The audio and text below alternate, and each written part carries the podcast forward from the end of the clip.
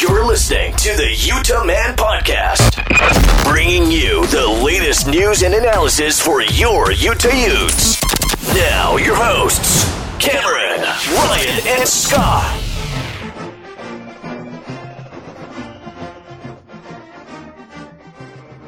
Welcome on into the Utah Man podcast. On this episode, we have the Utes and the Huskies, and what a great game that was for everyone to watch. and we're joined by Steve Bartle from UteZone.com to kind of give his opinion on what's going on. I'm Cameron, and we got Ryan Hey, Ute Nation. and Scott. Crickets. Scott, Crickets. wake up. Oh, yeah, he's in Lake Powell. Poor Scott is stuck in Lake Powell with a mother in law. No, I'm sure she's a lovely lady. but honestly, who out there wants to be in a houseboat with their mother in law? And he missed the game, too. He was not at the game. I believe he was able to watch it from the houseboat, at least portions of it from what we've heard. But he is not with us tonight to talk about the outcome. We actually game. might be have a chance to uh, offer our opinions on this Yeah, episode without good- him talking over Good us. point. I, this this actually might go well for us. Lucky for Scott that he wasn't in the stadium for that game. Good golly, I don't even know where to begin. This offense, it's year in, year out, kind of the same garbage offense where the defense is spectacular. The defense is keeping the keeping Utah in the game, and the offense just kind of craps the bed. That's definitely a good way to put it. I mean, I I think year after year we've had these conversations where we talk about how the defense is great and holds opponents to to manageable points and yardage, and the offense just can't get it done. And I think uh, this year's no different in the other than this defense. I think is more than good. This defense is is very good they gave up some chunk plays here and there. They gave up 170 some odd yards in rushing, which isn't great, but holding the number 10 team in the country to 21 points, your offense should be able to generate at least 21 points. Well, and I, I would even argue that some of those points were gifted by the officials Oh, in, in certain situations. yeah. And so even giving up 21 points in those situ- those circumstances, yeah, the defense dominated. I mean, let, let, Washington's a very good team. Oh, yeah. Chris they- Petersen they- always has a very good offense. and he's got Whit's number, doesn't he? Whew. Oh. And full credit to Morgan Scalley because the pressure they were putting on Browning all game was phenomenal. Oh, yeah. Washington couldn't stop it. The only bad thing is that Utah couldn't take advantage of the defense doing that. Yeah, it really was unfortunate. I mean, it's just kind of how you, you opened up here and opened up the podcast. It's like there's for sure things in life. You got to pay your taxes. You're gonna die, and Utah's offense sucks. It's like a broken record every single year with the with this, and I think a little later in the podcast we're going to talk with Steve Bartle from Ute Zone and ask him some questions about the offense, whether it's a certain position group that's at fault or multiple position groups or the scheme or execution. I mean, I don't know what the answer is, but in 3 games that offense has not looked the part that it was hyped to be before the season started. Oh, and I think that's what's so puzzling is now a lot of people are trying to blame the media for hyping this team up, for drinking the Kool-Aid. We were in fall camp, we were in spring camp. This isn't the offense that we saw. We saw guys making plays. We didn't see wide receivers dropping balls. And you can say, "Oh, it's practice. It's a little bit easier." They're still going against the ones when we were watching. Yeah, and that those those corners, those safeties, those linebackers, they should have been. They, I mean, they they got this offense ready to go, and for whatever, when the lights came on, something's going on. I don't know what. I don't know what the answer is, and apparently the coaches don't either. So I, I got to throw this out there because I think there's a lot of talk on, on social media, and I know social media doesn't isn't always 100 percent right. Shocker to everybody. There's a there's this notion of Troy Taylor needs to go. We're in, in year two. We haven't seen the improvement that Utah was expecting, what Utah was promised, this iPhone offense. I, I know we all kind of have fun joking around the the iPhone offense, but do you think if this doesn't get corrected, that Taylor should be gone? I don't know. I think uh, you're right. Twi- all over Twitter, there's people calling for for him to to be gone at the end of this season, and probably some calling for it to be done before the next game. But I honestly don't know that that's the answer, and probably don't think that's the answer. I mean, I think popular opinion is that he should be gone, and and it's almost if you look back, it's almost like we're in year 13 of Whittingham's tenure as head coach, and we've been through this so many times, and it's almost like Whit tends to buckle to that public opinion. Like, I've got, you know, the offense isn't doing what I think it should be doing. It's not doing what the fans think it should be doing. So let's change it up. I mean, I may be way off base. Maybe that's not what he's thinking at all. But at least from the outside, I think that's what it appears to be in some aspects. He's just got to make a change to make it better, but it it never it never gets better, and it never lasts long enough to get better. So, cutting Troy Taylor at the end of season two, unless unless this just turns into an abysmal season where you only win like three or four games, maybe you look at that. But I, I think they'll probably turn turn it around, figure some things out. And if that's the case, I think you've got to continue to hitch your wagon to it and and give it a good shot. You know, a few episodes ago when we had Jordan Wynn on, and he talked about, you know, they'd be in a game, a play would call in, guys would go to the line of scrimmage, and they had no idea what they were running because it'd be their yeah. fourth offense in four years. Yeah. So I, I agree. I, I think with the culture on the offense, you got to build that up. And if you just keep cutting guys out year after year after year, you're, you're never going to breed success with that. Uh, absolutely. So another thing that's really been popular on Twitter, Tyler Huntley. He hasn't seemed comfortable all season.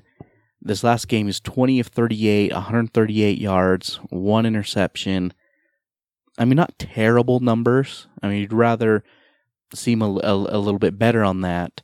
But people are, are calling for Tuttle.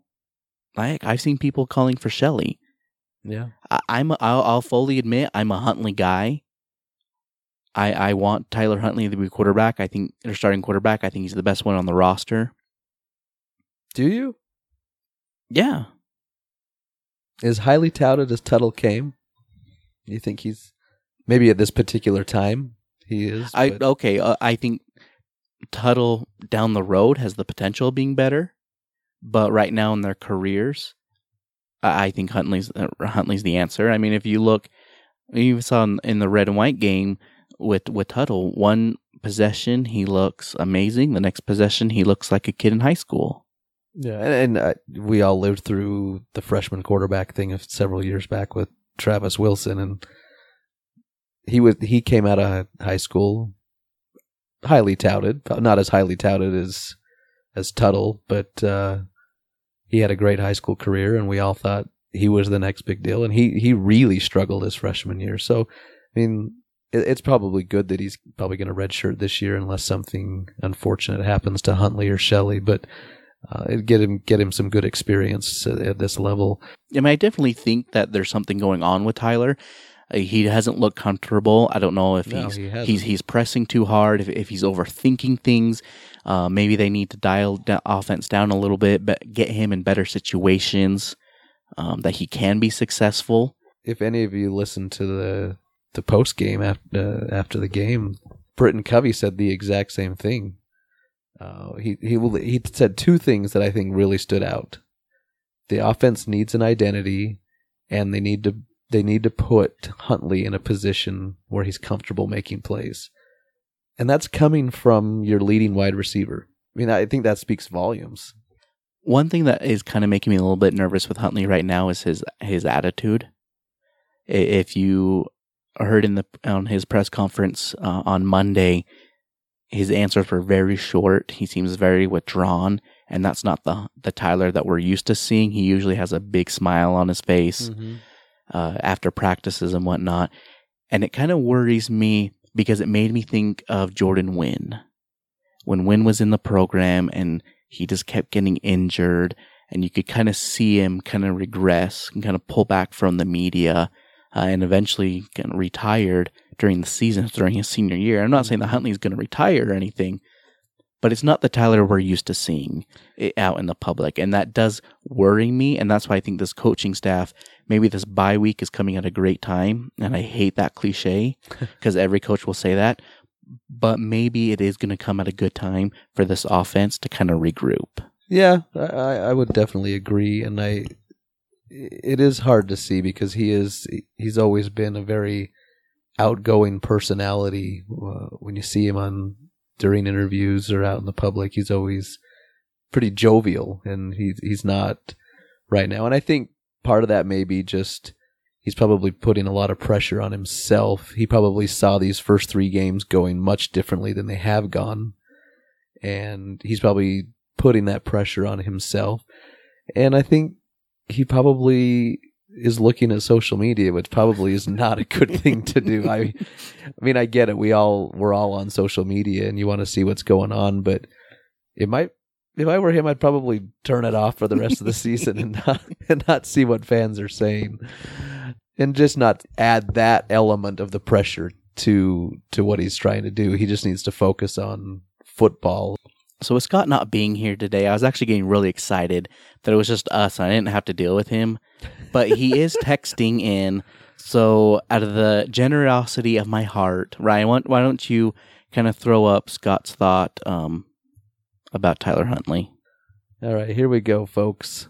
Bear with me. It's it's a lengthy one. Scott wrote an epistle from Lake Wait, Powell. Scott have a lot of words? What? I know it's hard to believe. He says, "Since I can't be on the podcast, please read this on my behalf.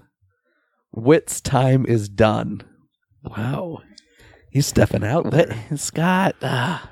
That was the most disgusting and embarrassing performance I have ever witnessed. We have done the unthinkable. We have taken a, an historically bad offense over a decade and made it worse. this iPhone offense is a sham. Huntley keeps throwing our wide receivers into the ER. No one has the fortitude to catch the ball. Is there anyone on offense who knows the what the word leadership means? Scott's going all out. He's hiding out in Lake Powell and he's calling everyone out. I know. That's such a Scott move. And then he goes on to say the NCAA should investigate Utah for point shaving because if guilty, that would be less embarrassing than what I just witnessed. In typical Scott fashion from Lake Powell. Oh, Scott, we miss you. Scott, you were heard on this podcast, even though you're down sunning yourself with your mother in law. So I think Scott does bring up a, a good point in taking this iPhone offense, something that that Troy Taylor's been harping on that it's a simple offense. It, it's so simple that he's not giving the ball to the running backs. Zach Moss, 13 carries, 67 yards. Armand Shyne, two carries for 14 yards. What the heck? Why aren't we running the ball? Yeah, I I agree. I think there's got to be a fine line there. I don't know what that number is. I think last podcast, the three of us were kind of going back and forth. I think I said 20 to 25. I think Scott was kind of similar to me. I think you said 25 was too high, but uh, maybe around 20. Maybe Troy Taylor's scheme doesn't run the ball that much. But then at the same time, you've got a feature. You've got you've got an You got to play to your strengths. you do, and I think you have potentially an NFL caliber running back in Moss, and you've got to utilize him. And I know he's banged up a little bit. He's got an ankle an ankle issue, and that probably hampered him a little bit in this Washington game. But when he was carrying the ball, he was picking up significant yardage, and I think you've got to stick with that. And and if he can't go, Shyne's. I know it's been a couple of years since he's played significant football, but he's proven that he can play at this level. Why not put him in there? I don't. You have TJ Green. You got TJ. I think Green, that's where the frustration level is. Is we hear, you know, uh, and and Whittingham in his Monday press conference say that Zach Moss is hundred percent. I'll I will believe that. We we saw Moss a couple times this week and last week get up a little slow, Mhm. favoring his ankles. I'll totally buy it. But where I don't buy is so and then let's just abandon it. Why have these guys on scholarship then? If Yeah. these guys can't cut it, why are they in the program? I, I don't understand it either because you brought them here for a reason and and you've seen what they can do. If you go back and watch last week against Northern Illinois, you watch the one scoring drive we had this week. He was featured. They they really utilized him as they should have and were successful. And we kind of talked a little bit about this last week too. It's like he he uses him and then says, "Yeah, there I I got it out of the way. Yeah, now he- I'm going to go checks back." it off, yeah, he right? checks it off and then goes back to his pass plays, which or running Tyler or whatever, and it's just not working. If I was an offensive coordinator and something consistently worked, I don't care what I wanted to do. You got your job. It's an important. You got to do it. Well, and I think it comes down to having that identity. And I know that's really cliche right now to say, but when you do something and you do it well, you got to ride that horse. Yeah. And I'm not saying that Utah needs to turn into a Wisconsin or an Air Force where they're just constantly running the ball and and running Moss 30, 40 times a game. That's not what I want. And, and, and to your point, what you said earlier, 20 to 25 carries is not unreasonable. No, if he carried it 20 or 25 times and Huntley carries it five or six times, and then you throw it another 40, 35, 40 times, that's a fairly balanced offense. But when you're only carrying eh, 13 times, So you had 15 carries between the, the running backs between between Moss had Moss 13 and Shyne. and Shyne had two. So 15 total carries.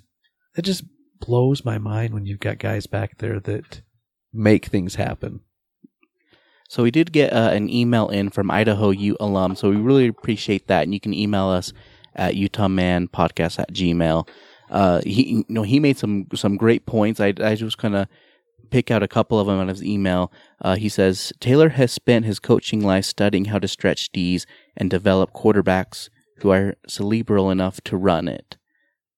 I think the struggles we are seeing on O are results of a bit of an identity crisis. Taylor at Eastern Washington led the nation in passing yards, 400 yards a game, and possibly plays per game, polar opposite of Coach Whit. And then he goes on and says, I love watching the spread O when it is run like it should, and I hope Utes can eventually convert.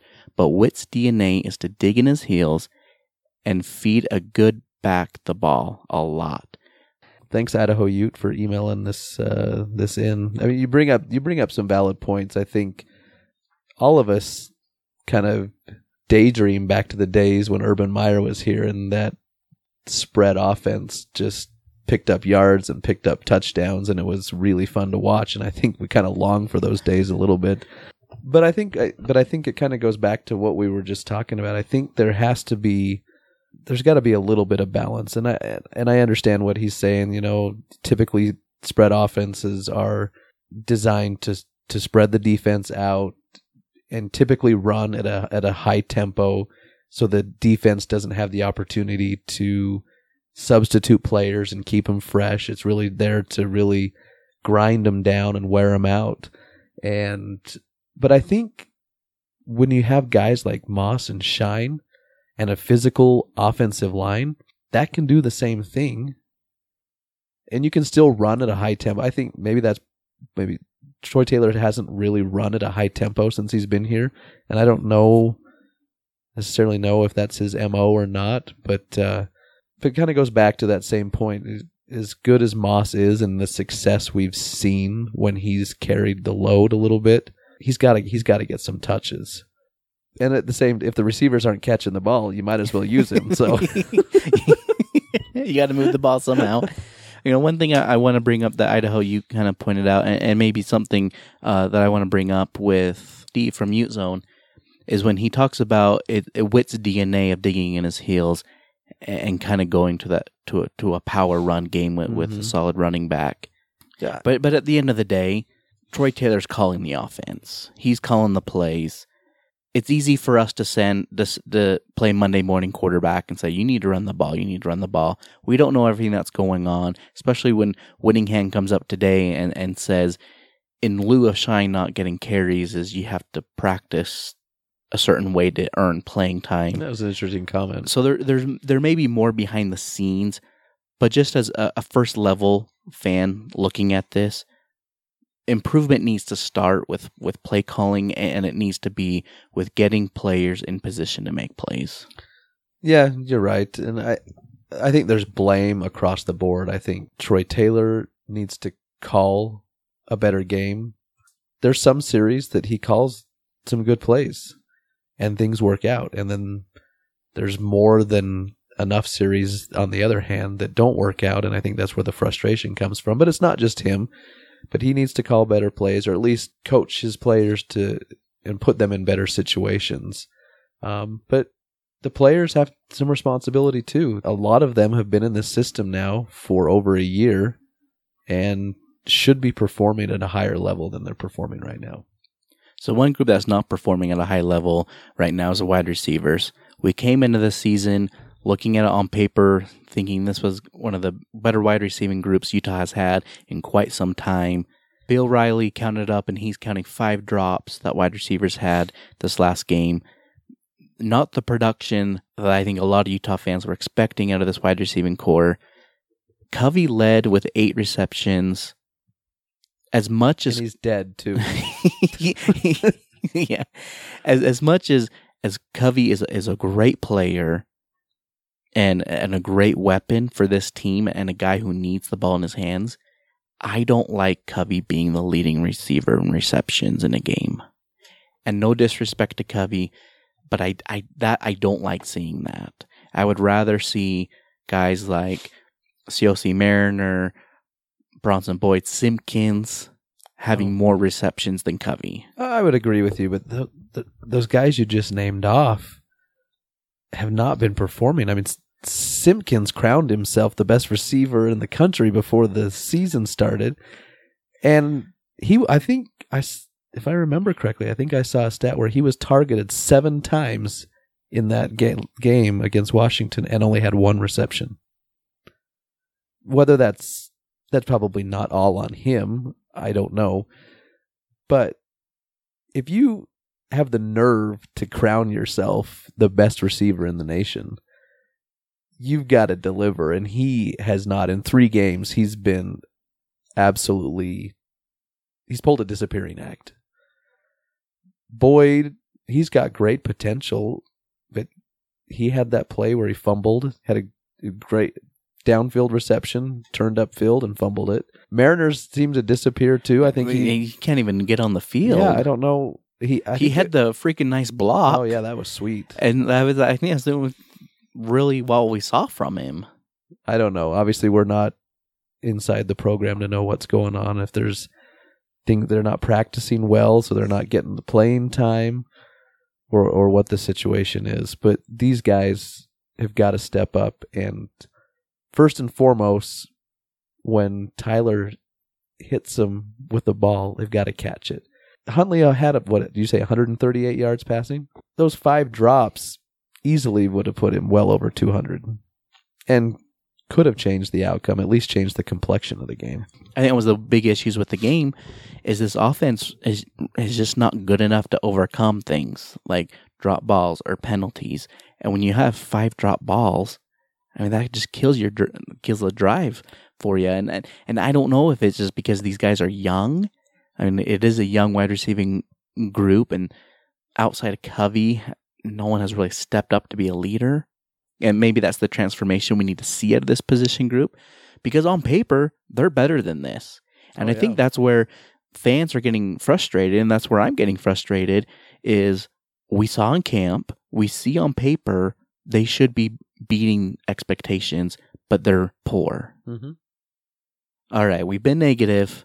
Let's turn it around. Offensive line, a lot better.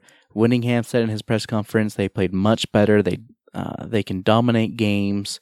So what that was good. It was good, and I, I did notice that when we were there at the game. I thought the offense that was one thing that I think a lot of us were worried about going into this game after watching the first couple, um, playing a you know a, a defense from a top ten team. How's this offensive line going to hold up? And for the most part, they blocked the run well. The fifteen times we ran it, but they they did give they gave they gave Huntley some time back there to throw a lot better than I had anticipated him playing, which is great. So we started the podcast mentioning the defense and Morgan Scalley calling a great game. Again, Chase Hansen, the guy's a stud. Cody Barton, three games in, and every game they've been stellar. They have. The linebacking crew has been, and and Donovan Thompson got quite a bit of playing time as well this week, and he had some good tackles. I think um, yeah, the linebackers are playing well. The the corners gave up a couple. I think that's to be expected in, in the course of a game against a top ten team. You're going to give up some pass yards here and there, and they. There was one deep ball down the sideline and being Browning threw it. It was a perfectly thrown ball. He put it where only his guy could get it, and it was it was great. There's nothing. I don't know that you can blame Blackmon on that, but uh, those those things are going to happen. But overall, they they did a great job. They held they held them to 21 points. I mean, that's that's fantastic to hold a number 10 team in the nation to 21 points. They did their job. The refs sucked, but the defense was great. we can't we can't not bring up the targeting calls. Come on. We've got to at least hit hit him here just for the sake of talking about him. Can't don't we? I mean, I I don't even know anymore. That I don't think they know anymore. I understand player safety. They don't want lawsuits, but there needs to be a better standard of w- where the line is, and they need to stop with the reject with the ejections. Yeah, I or at least treat them like like a personal foul, or if it's so egregious, then toss them. We've all watched football games where you know you can see a dirty play versus a football play. Both of those ejections were football plays. There was nothing malicious about either of those. And granted, by the letter of the rule, they were targeting. And they don't have any other way around it right now other than to eject the player. I think that needs to change, in my opinion. I bet Scott wishes that he could get ejected right now. so it does look like we have Steve Bartle on the phone. Uh, before we bring him on, I'll let you know that that interview is brought to you by Farmers Insurance. For protecting your home, vehicle, and family, look to Farmers Insurance. Give Scott Omer a call at 801 307 4046. All right, joining us on the phone now is Steve Bartle from UteZone.com as well as ESPN 700, and you can always hear him after the game on the Ute React show. Steve, thanks for jumping on. Not a problem, Cam. Ryan, it's always good to, to be on with you guys. Definitely excited to talk about the game a little bit more with you guys. So, the first question I've got to ask you one that I think a lot of fans are talking about on social media, especially on your show, uh, what fans were talking about. What's going on with the wide receivers? in your opinion, I we saw them in camp performing well. What what do you think's going on? Eh, you know, that's an interesting question, and and you you kind of caught me at a great time because we actually uh, we just did our own uh, VIP podcast, our blockcast on UteZone.com, and we actually had Kenneth Scott join us uh, tonight. He uh, spent about 25 minutes talking with us, and you know that's that's one thing that we wanted to talk about was just the receiver groups and and and, and what's going on with them and, and why they're struggling. Because, like you said, you know, what we saw in fall camp was not this. You know, this is not what we saw at all. Um, you know, it, it's it's one of those things where I think guys are are pressing. These guys want to make plays. They want to, you know, create these highlights and and those kind of things, and they're just forgetting their basic principles of, of receiver. Um, you know, simple, one step one, two, and three. You know, they're so worried about making plays and, and putting up big numbers and, and being that explosive offense because that's what everybody wants. You know, everybody wants this offense to succeed and be a high octane offense where they're producing ridiculous numbers, which it, it has the potential to be. Um, you know, you put up 281 against Weber State and you struggle most of the night and, and you still end up with 280 yards. It, it's, it's, it's, there's a lot of potential there. And so these guys are, are I feel like there's just a, a lot of pressure on them to, uh, to make plays, to, to be the receivers that we expect them to be. And they're just feeling the weight of that pressure. They, they didn't come out guns blazing like we all had hoped. And, and I think that the, the thing is they're just, they're pressing. They, they're just struggling right now with the mental aspect of the game. You know, Britton Covey is so great because Britton Covey is so good in terms of his mental preparation and his mental state and making sure that he's, he checks the box one, two, three, you know, and I think other guys are just missing the marks on those basic, uh, but essential type deals. So that's what I think is going on. Is just the mental aspect is is getting to the receivers. When you say checking off the box one two three, I mean, uh, are we talking? Can you elaborate on that? Are we talking? Are they not running the route precisely, or is it just they're not focused in on catching the ball? Well, what what are those check boxes you're referring to? Yeah, so uh, yeah, what I mean by that is there are just simple, essential things, right? So you look the ball in to your hand that that's a, a big key into not dropping the ball. Is you got to watch the ball into your hand. That's that's one of the boxes I'm referring to. Um, you know, in terms of routes, making sure that, that you're identifying where your your coverage is, making sure that you're running the right route, making sure that you're breaking off as crisply as you need to.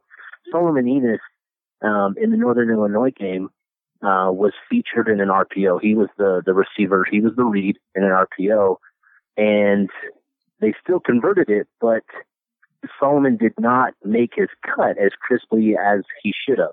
It should be a one, two, three, boom, cut, break in on your slant. It took him five steps. And so something as small as that, which doesn't seem like much, but when, when it's, when we're talking about a, the game of inches and timing is everything, those two steps really throw you off. And so it's those types of little things you know, being crisp with your routes, understanding where your defenders, especially in this Troy Taylor offense where it's all predicated on space and, and open field, you got to understand how the coverage is in terms of where the coverage is lining up on you. And you got to adjust your route accordingly and make sure that you're on the right page with, with the quarterback. So just a lot of little things like that. So you're not looking the ball in, you're not securing it like Bronson Boyd did on his fumble. You know, he caught the ball, but then he didn't secure it all the way. And it's it's just those little things that have really nipped these guys in the in the butt a couple times, um, over and over and over. It seems like. So, kind of in the along the same lines as that, we we're only obviously only three games into it, but Huntley hasn't looked the same as he did last year, at least in my opinion. Is it is it Huntley or is it the receivers or is it a combination? Well, I think it's a combination of of everything. Um, I think that he too is kind of feeling the pressure. You know, in in the press conference today, he was visibly frustrated and and was, uh, you know, you could see it in his face and you could hear it in his answers. Uh, is that he's just frustrated. Um, you know, I was listening to another uh, a podcast, an NFL podcast, and Carson Palmer was um, joined the podcast, and and they asked him, you know, when guys drop passes, do you ever like get mad at them?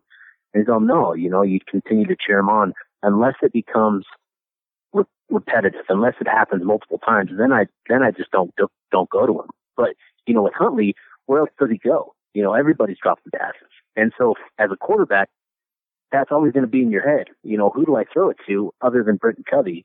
Because I, I can trust Britton Covey. Everything comes back to, to, to trust and chemistry with these guys. And it just seems like there's a lack of chemistry, there's a lack of fun and, and that, and I think that's overall, that's the biggest thing that, that Tyler is, is struggling with is there's not the same kind of chemistry.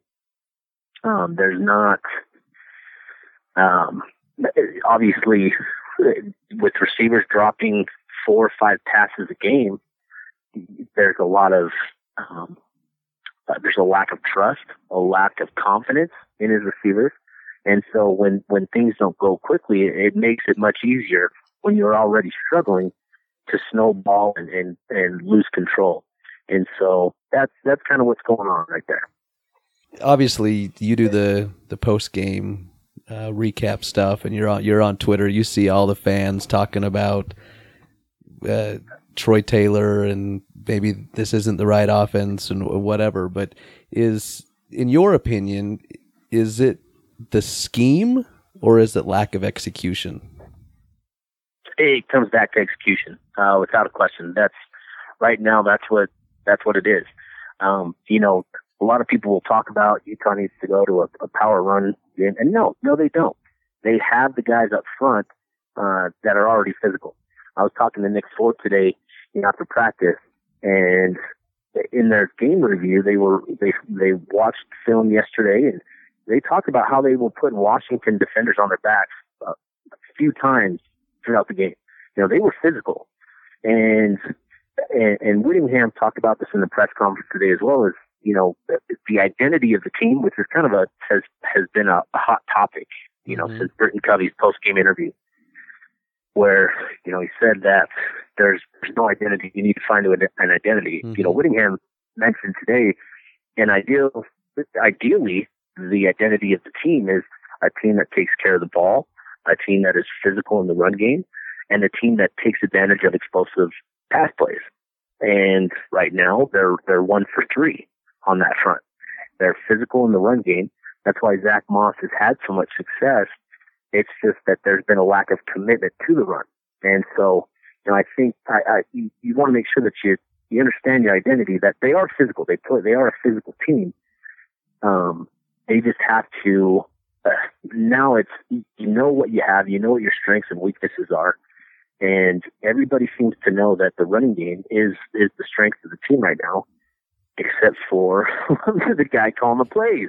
Um, and so it's going to be interesting. I think this bye week came at a perfect time because that'll allow everybody to assess where they're at, and you know hopefully Troy Taylor will make some adjustments to his own play calling, which I think is needed because right now you got to get the ball out of Tyler's hands. You know he's struggling right now mentally mm-hmm. um, with the game and and he's you've got to get him some confidence. And I think the best way to do that is to rely on Zach Moss, who's producing, and give Huntley opportunities that you know he can convert. And so you, you just got to make him the second option. He can't be the primary guy right now. He's got to be the Robin. He can't be Batman. He's got to be the Robin to, to Zach Moss's Batman. So that's, that's kind of what's going on there. So, Steve, you kind of bring up kind of the lack of execution on offense. Obviously, under Whittingham, the offense year in year in year out kind of has a lot of question marks and a lot of people griping about it. In your opinion, do you think an offense can flourish under a Whittingham?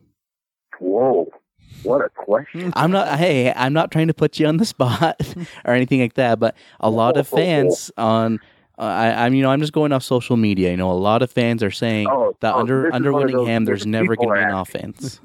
Go, yeah, yeah. This, this isn't this isn't a cam question. This is a, a people question. This is I still want to. Right, this okay. is still I want to be friends with you, Steve. Question. Yeah, yeah. So if if I were answering the the people and not Cam, nice. I would say, yeah, I I think that I think an offense can flourish under Whittingham, which is it's. I get it. It's probably not what fans want to hear, but I think that I think I think they're close, and that's the thing is, um, I think that they're so close to making this thing work. That right now, it's just a matter of getting them mentally all back on the same page. I think that Troy Taylor, you know, in our broadcast, Brian uh, uh, Brian Brown brought up a, a great point. Um, you know, Troy Taylor was a quarterback uh, growing up, and as a quarterback, what would you rather do? Would you rather hand the ball off 50 times, or would you rather throw it?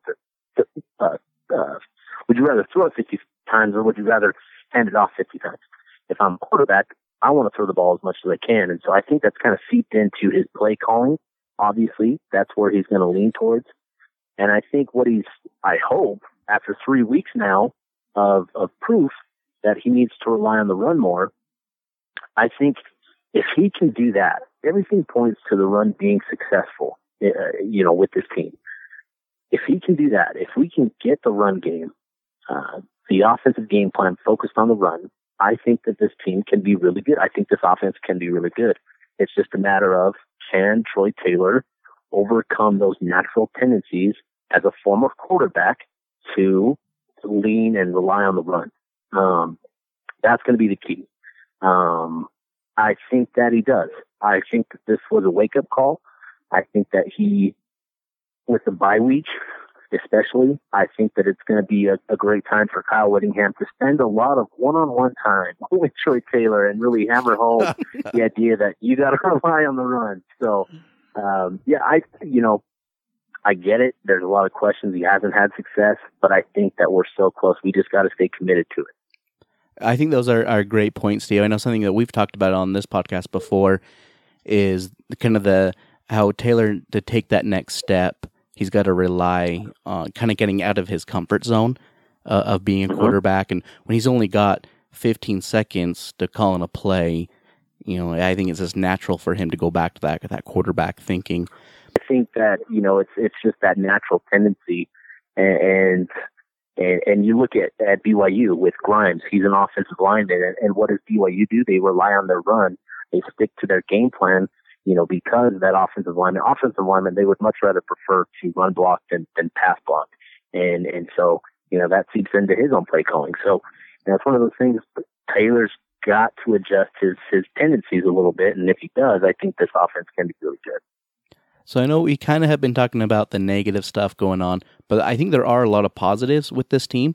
Is there a position group that you feel that is really succeeding now and maybe even going ab- above like expectations at the beginning of the year? Dude, the the linebackers with Chase and Cody have been phenomenal. They've been so good. They've been all Pac-12 conference caliber type backers. Um, it's been so much fun to watch their growth. Um, and and just watch their production. But if I had to pick a surprise group, um, I would have to say uh, the the defensive tackles. Um, you know, there was a lot of questions whether they could be what they needed to replace guys like Lowell Lotulelei and, and uh, Filipo Mokofisi. And they've, you know, they've exceeded my expectations. A lot of it as a defensive tackle, it's not sexy it's not the type of play that gets you recognition on the highlight reel. A lot of it is sticking to your assignments and being disciplined. And the guys up front are doing just that. They're bringing a lot of energy. Uh, they're healthy, which is probably the biggest improvement over last year. And they're, they're sticking to their assignments would you would would we all like to see Leki Fotu get off his blocks a little bit more, or John Penisini, or, or those guys get off their blocks a little bit more? Yeah, I, obviously, yeah. You want you want those guys to to get after the quarterback a little bit, but the key is they're sticking to their assignments and they're dominating. Um, this defensive line has potential to be really good, and and I think that they are proving just how good they can be by establishing themselves as run stuffers, which will allow them to kind of grow into those uh, pass rushers. Once you once you nail down your technique in one aspect, it's so much easier to add to it as as you grow as a player. So, uh, but yeah, defensive tackles definitely the surprise, but the overall best position has been Cody and Chase at linebacker. Man, those defensive tackles almost had a pick six, but just fumbled it right off his love handle, though.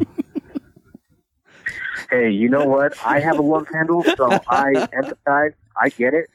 So for all you skinny cats out there, shut up and and uh, and uh, let us let us fat boys, you know, let him have his moment. Okay, Steve we Ryan. All, Ryan you know, can only say that because he's been doing the keto diet. Yeah, I still oh, have some love handles. Guy, huh? I still people. have some love handles though. It's, oh. it's all good. You, Brian, and I, I can still hang out helter skelter about Ryan. I always knew that.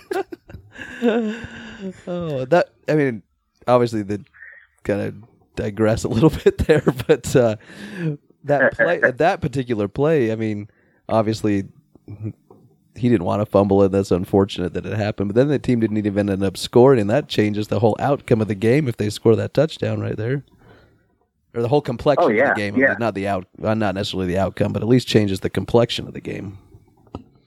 Absolutely. Yeah, that that generates some momentum for the guys. You know, it, it gives the, the offense a little bit more hope.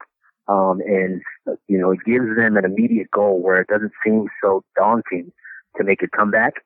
Where if you can get a quick score like that and kind of get some, get some good mojo going, you know, if that were to happen, who knows what would have happened, you know, the remainder of the game. That would have been huge. You know, it's unfortunate that he didn't get in and, you know, and I, obviously we know what happened, you know, with the with what happened with the offense, you know, getting back on the field after that. But you know, it's just unfortunate. It's a missed opportunity, and it, it- you know, it just seems, you know, there was that. It just seemed like there was Utah just couldn't catch a, a good break. They just Mhm. couldn't catch a break. The ball bounced the opposite way most of the night. It, it just seemed like it wasn't their night. Everything that could go wrong went wrong, and it seems like it's been that way for for you know the the first three weeks. It seems like it's been that way. So uh, eventually, things are going to turn around. Things are going to swing back, and the pendulum is going to be back in in the favor of of Utah, and then they'll get this thing going.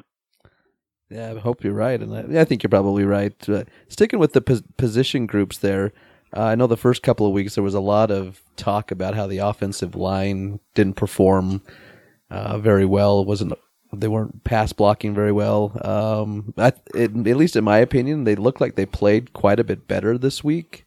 Would you concur with that? Uh, yeah, they from from last week to this week, they most improved group by far. I mean, with you know, it's pretty easy when you you know uh, to say when they struggled so much. But yeah, definitely huge improvement. You know, and it was it was kind of you were nervous heading into the game once you found out that Darrin Paulo wasn't going to play. But you know, Nick Ford slid right into that right tackle spot and looked like a natural. You know, me and Brian have talked about this, but you know, we both feel that Ford is is a better fit at right tackle than Paulo is. Um, Ford, his feet are a little bit quicker. You know, Paulo has, you know, he's a giant guy, right? So he covers a lot of ground, but his feet are just a, a little bit slow. Um, so he's a good athlete. Um, but if you move him inside, he's a he's a better athlete. And so, you know, our hope is that they keep Ford at right tackle and they move Paulo inside. And I want to make want to say something. So Jordan Agasiva gets a lot of slack, and some of it's valid with penalties and those kind of things. He is blocking at a very, very good, good rate right now. He's, he's when he's able to just lock in and, and and get his assignment, he's as good as anybody on that on that unit. Um, there, there was a miscommunication that that allowed some pressure between he and and Falemaka which kind of I'm sure gave flashbacks to last year's struggles. But this group overall, Augustine and Falemaka, they've been much better, especially Augustine. So, you know, I, I know that Augustine gets a lot of uh, just a lot of heat from fans. Everybody, you know, he's the first name that pops up when fans want to make a change on the offensive line.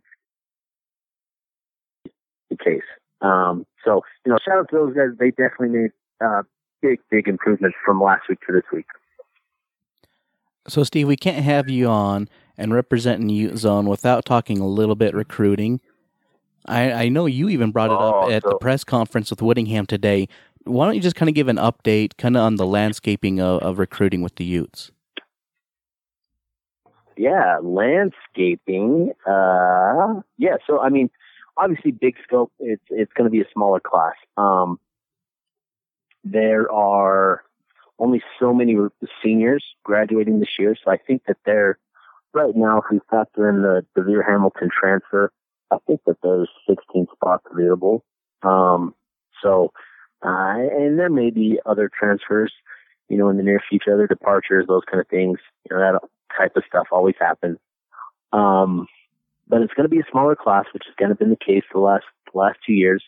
Um, and so it's it's uh, they're they're shooting for the moon on a lot of guys. You know, Jayden Daniels, the four-star quarterback out of uh, Cajon, uh, out of San Bernardino, still number one priority. You know, offense or defense, he's he's the guy. Uh, things still look good there. Um, Micah Bernard still playing well. Aaron Lowe is playing well. Um, and so uh, right now the need, the big need is, is safety. Um, and then also offensive line. It's going to be interesting to see what happens on offensive line. Um, I think that they'll end up bringing in a couple junior college players um, that are, a little bit more ready to play. Uh, so I I think that that's what we'll see, and, and maybe they dip into the the grad grad transfer route. You know, so if if they don't bring in a JUCO guy or a high level high school guy like a Sean Ryan, you know, an offensive line, they can dip into that graduate transfer and and, and bring in a guy that way that would be you know able to compete right away as well. So you know we'll see, but I think overall, you know, despite the loss on Sunday, or I mean on Saturday, um, Utah had some visitors over the weekend, and everything went really well. You know, we're hearing hearing really good things about where Utah stands with uh, Lecrae, Pleasant, Johnson, and and the Markham twins, uh, Kiwan and Keon. Uh, hearing really good things. Utah is really confident in their chances with both of those guys. A little bit more so with um, LPJ uh, than the Markham twins, but um, but yeah, things are going really well. Uh, they're they're definitely knocking on the door of another another step up in terms of their recruiting profile. Um, what would help out the most, obviously, would would be winning you know, at least the South Division title or or a conference title. That would help them tremendously. But yeah, they're definitely recruiting at a, at a very good, very good level right now. Steve, thanks for coming on, buddy. I know how busy you are with everything you're doing with Ute Zone and ESPN. Really appreciate it. Uh, where can people find you online? Uh, obviously, utezone.com. That's priority number one, two, and three is utezone.com. Um, hit us up. You know, if, if you don't, if you're not a subscriber there, hit me up. And we've got promotion and that kind of stuff going on that I can help you out with. Uh, we've got a lot of great content. I've just, I just published two articles since I've been on the phone with you guys. No lie. That is not a lie. Published two articles Wow. since I've been on the phone. Multitask. So Um, yeah, I, you, guys, actually you like- guys are killing it. yeah. So, and I appreciate that, Cam. You know, it's always good to be on with you guys. Me and Brian, you know, we always talk about you and, and about what you guys are doing here, and it's a lot of fun. We always enjoy coming on with you guys. So, yeah, so obviously, utezone.com, ESPN 700, the Ute React Show, Ute Zone Radio. Um, you can find us basically anywhere. Twitter, at Bartle247. You know, hit me up if you want to complain about how, um, how Cam basically painted the picture that Utah was going to go 14 and 0. Uh, yeah, if you want to hit me up and complain, we'll do it. So. All right. Thanks, Steve. Have a good night, buddy. We'll talk to you soon. no problem. Thanks, Take care, guys. And it's always great to have Steve come on. I know he's super busy with what he's doing with Ute Zone and ESPN 700. So it's definitely a special treat when we can get him on. But Especially when he gives you a hard time. oh, whatever. I, since Scott wasn't here, I was hoping to have a smooth night, but apparently, no, they do a great job at Ute Zone. You know, with with Steve and Brian and Dan and Michelle and the rest of the gang, they honestly are are killing it uh, with with their Ute coverage and and in depth knowledge, uh, not only in, in the program but recruiting as well. Absolutely. Go give them a look, everyone. So as we go into our Pac 12 and 12, we want you to know that's brought to you by Doubletree Suites by Hilton in Salt Lake City. They're located at 110 West, 600 South. Give them a call at 801-359-7800 and they are the preferred hotel by Pac 12 teams when they come into Salt Lake. Oh my goodness, not a great week for the Pac 12. Not at all. Woo. we knew it wasn't a great week going in because a lot of Pac 12 teams were playing lesser opponents.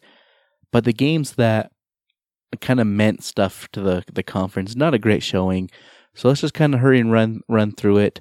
Stanford beat UC UC Davis 30 to 10. No surprise there. No, it, it was pretty close. It was the first half was close. I watched part of that game, but yeah, Stanford pulled away. Obviously, Oregon takes down San Jose State 35 22. a little closer than I thought it would be. li- I thought Oregon would put a little bit more points on there. Oregon's a little bit surprising. I don't think we really know what this Oregon team is quite yet. Kind of the shocker of the night. USC down in Texas, 37 to 14. Ouch. And negative five yards for rushing for USC. That's embarrassing. I, I'm sorry. I don't care who you are. No, if you're negative five yards rushing, that's not a good look. no, it's not a good look. And I think if this keeps up, uh, USC is going to be looking for a new head coach. Uh, You think Clay will get let go? If if it keeps up this, yeah. I mean, they're not looking good at all. I guess that's what happens when you hitch your wagon to a kid that should be a senior in high school. And you have two punters, right? That's right. San, uh, San Diego State beats Arizona State 28 21. What a crazy finish. San Diego State has a chance to put the game away. They fumble. Arizona recovers. Arizona throws a deep bomb. They catch it on the like two yard line, but as he's going down, the wide receiver for Arizona gets targeted, mm-hmm. causing him to drop the ball. So they get the 15 yard penalty. So they get the penalty. Ellen, here's the here's the the crappy part is that they ruled it a completion, and then when they went to the review for the target, They they they, they saw that it hit the ground and called it incomplete. And at that point, what? There was only two seconds left, so there was nothing they could do anyway. It was, yeah. But Manny Wilkins for Arizona State is playing really well. I think he's catching a lot of people off guard, and you know, Herm Edwards, the CEO, plugging away. Man, if they had, if Arizona State had won that game, you imagine the pub he would have got. Well, he got pub for flying home at three in the morning and going and watching film after. What most coaches do. Colorado took care of New Hampshire in 45 to 14. The haircut with Mike McIntyre still holding up. Cal took care of Idaho State 45 23. And then poor Oregon State loses to Nevada 35 37. They had a chance to win it with a field goal at the end of the game and missed it. They got down early. I think it was like 24 nothing. Uh, and Oregon State kind of battled back again a program trying to turn the corner not not quite there yet washington state took care of eastern washington 59-24 washington state their defense is showing a lot better than what people were expecting so utah faces them next um, next week after the bye it'll be really interesting to see what utah does in pullman fresno state i have to pat myself on the back on this one You I would. picked Fresno. You and Scott took UCLA. Chip Kelly goes down Come on, Chip. 38 14. And here's the best part of this UCLA starting quarterback Dorian Thompson Robinson's dad took to social media today, and I quote, It's all about the coaching. Lousy coaching and play calling. coaching that is so bad that it demands closed practices. Million dollar coach who bears no responsibility. Wow. Put it, put it out I there. On I the get it. You got to support your kid. I, I totally get See it. The next LeVar Ball. but wow, not going well in UCLA. And when you have your starting quarterback's co- dad coming out, not a good luck for Chip Kelly and the Bruins.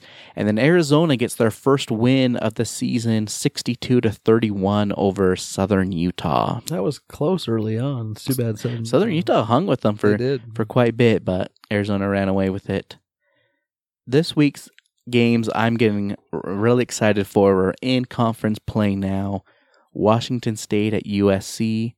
Go Washington State. It's a Friday night game.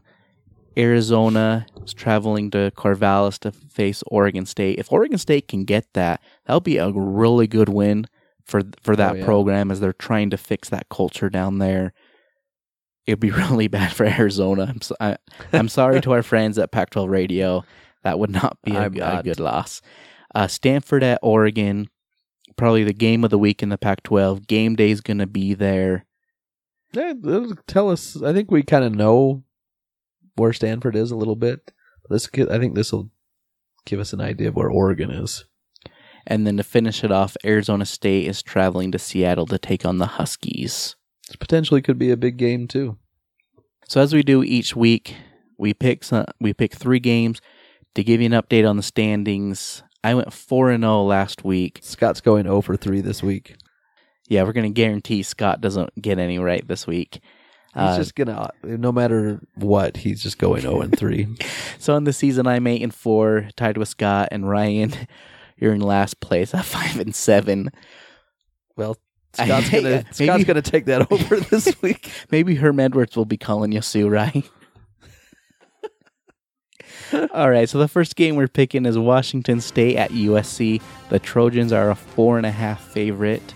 Ryan, I well, I don't know. Washington State really hasn't played anybody yet, so it's hard to know. But I have not seen anything out of USC, so I'm going to go with Washington State on the road. I'm going to definitely agree. I'm going to go, even though Vegas, I'm surprised Vegas has USC at, at, at four and a That half. kind of surprised me too. I, I just don't trust this USC team. I make fun of him for starting a kid that should be a senior in high school. I know he's a he's a tremendous talent. He has all the potential in the world. He's just not there yet. And when you rush for hasn't five yards, puberty yet. when you rush for negative five yards against Texas, I'm not going to pick you to win a game. I'm going with the Cougars of Washington Huntley State. can get you more than five yards. And the next game, ASU against the team we just saw here in Salt Lake and Washington. Washington's a 17 and a half point favorite as we record this. Part of me wants to go with the CEO, get with the upset. Yeah, I'm going to go with that. I'm going to go ASU with the upset. Manny Wilkins playing a, a great season so far. He's really carrying that offense down there in, in Arizona He is- He playing well, and I hope, I mean, between the, I the hope he plays really well this weekend. between the Michigan State game um, and then giving his team a, a fighting chance at the very end ag- against San Diego State. He's playing really well, but I'm not going to go against Washington at home. They're feeling great right now, just beating Utah. So I'm going to go with the Huskies. And then our last game, the game of the week for the Pac 12. Game day will be up there. Stanford's traveling to Eugene to face the Ducks the line on this has moved. It started out Oregon at about a one point, one, one and a half point favorite. As we're recording this, it shifted to Stanford for about one point. Ryan, where do you sit? I'm pretty sure that they rested Bryce Love for this game. They want him to play again. I mean, an undisclosed injury. Come on, he wasn't hurt. Yeah, I think I'm gonna go with the home team though. I think Oregon's gonna be a little too much t- for them to handle at home. Not so fast, my friend. no, I'm just playing. Hey, I, when did Lee Corso join the podcast? I got to go with Oregon as well. Basically, because they're home. If it was at the farm, I, I maybe switch, but at home, Oregon has a great atmosphere there. It's game day. Fans are going to be pumped up, Duck nachos all around. and the Ducks will be victorious. All right, shall we quickly run through Scott's picks? Yes, he's picking all the losing teams. All right, so that will do it for this episode as Utah has a bye. We'll be back next week as we talk Utah and Washington State Cougars. Ryan, where can people find you on Twitter? at Drum and Feather. That's drum, the letter N, feather. And you can follow Scott at Uteman underscore forever. And you can follow me on Twitter and Instagram at Utah Man Podcast. And you can always find us on iTunes, Stitcher, Google Play, Spotify, anywhere you can find a podcast. We are there. And at our home at UtahManPodcast.com. And go Utes. Go Utes. Go Utes. We'll be till I die, Kai Yai. Sounded just like him. We're good. Let's cut it. The views and opinions expressed on this podcast are their own and are no way affiliated with the University of Utah.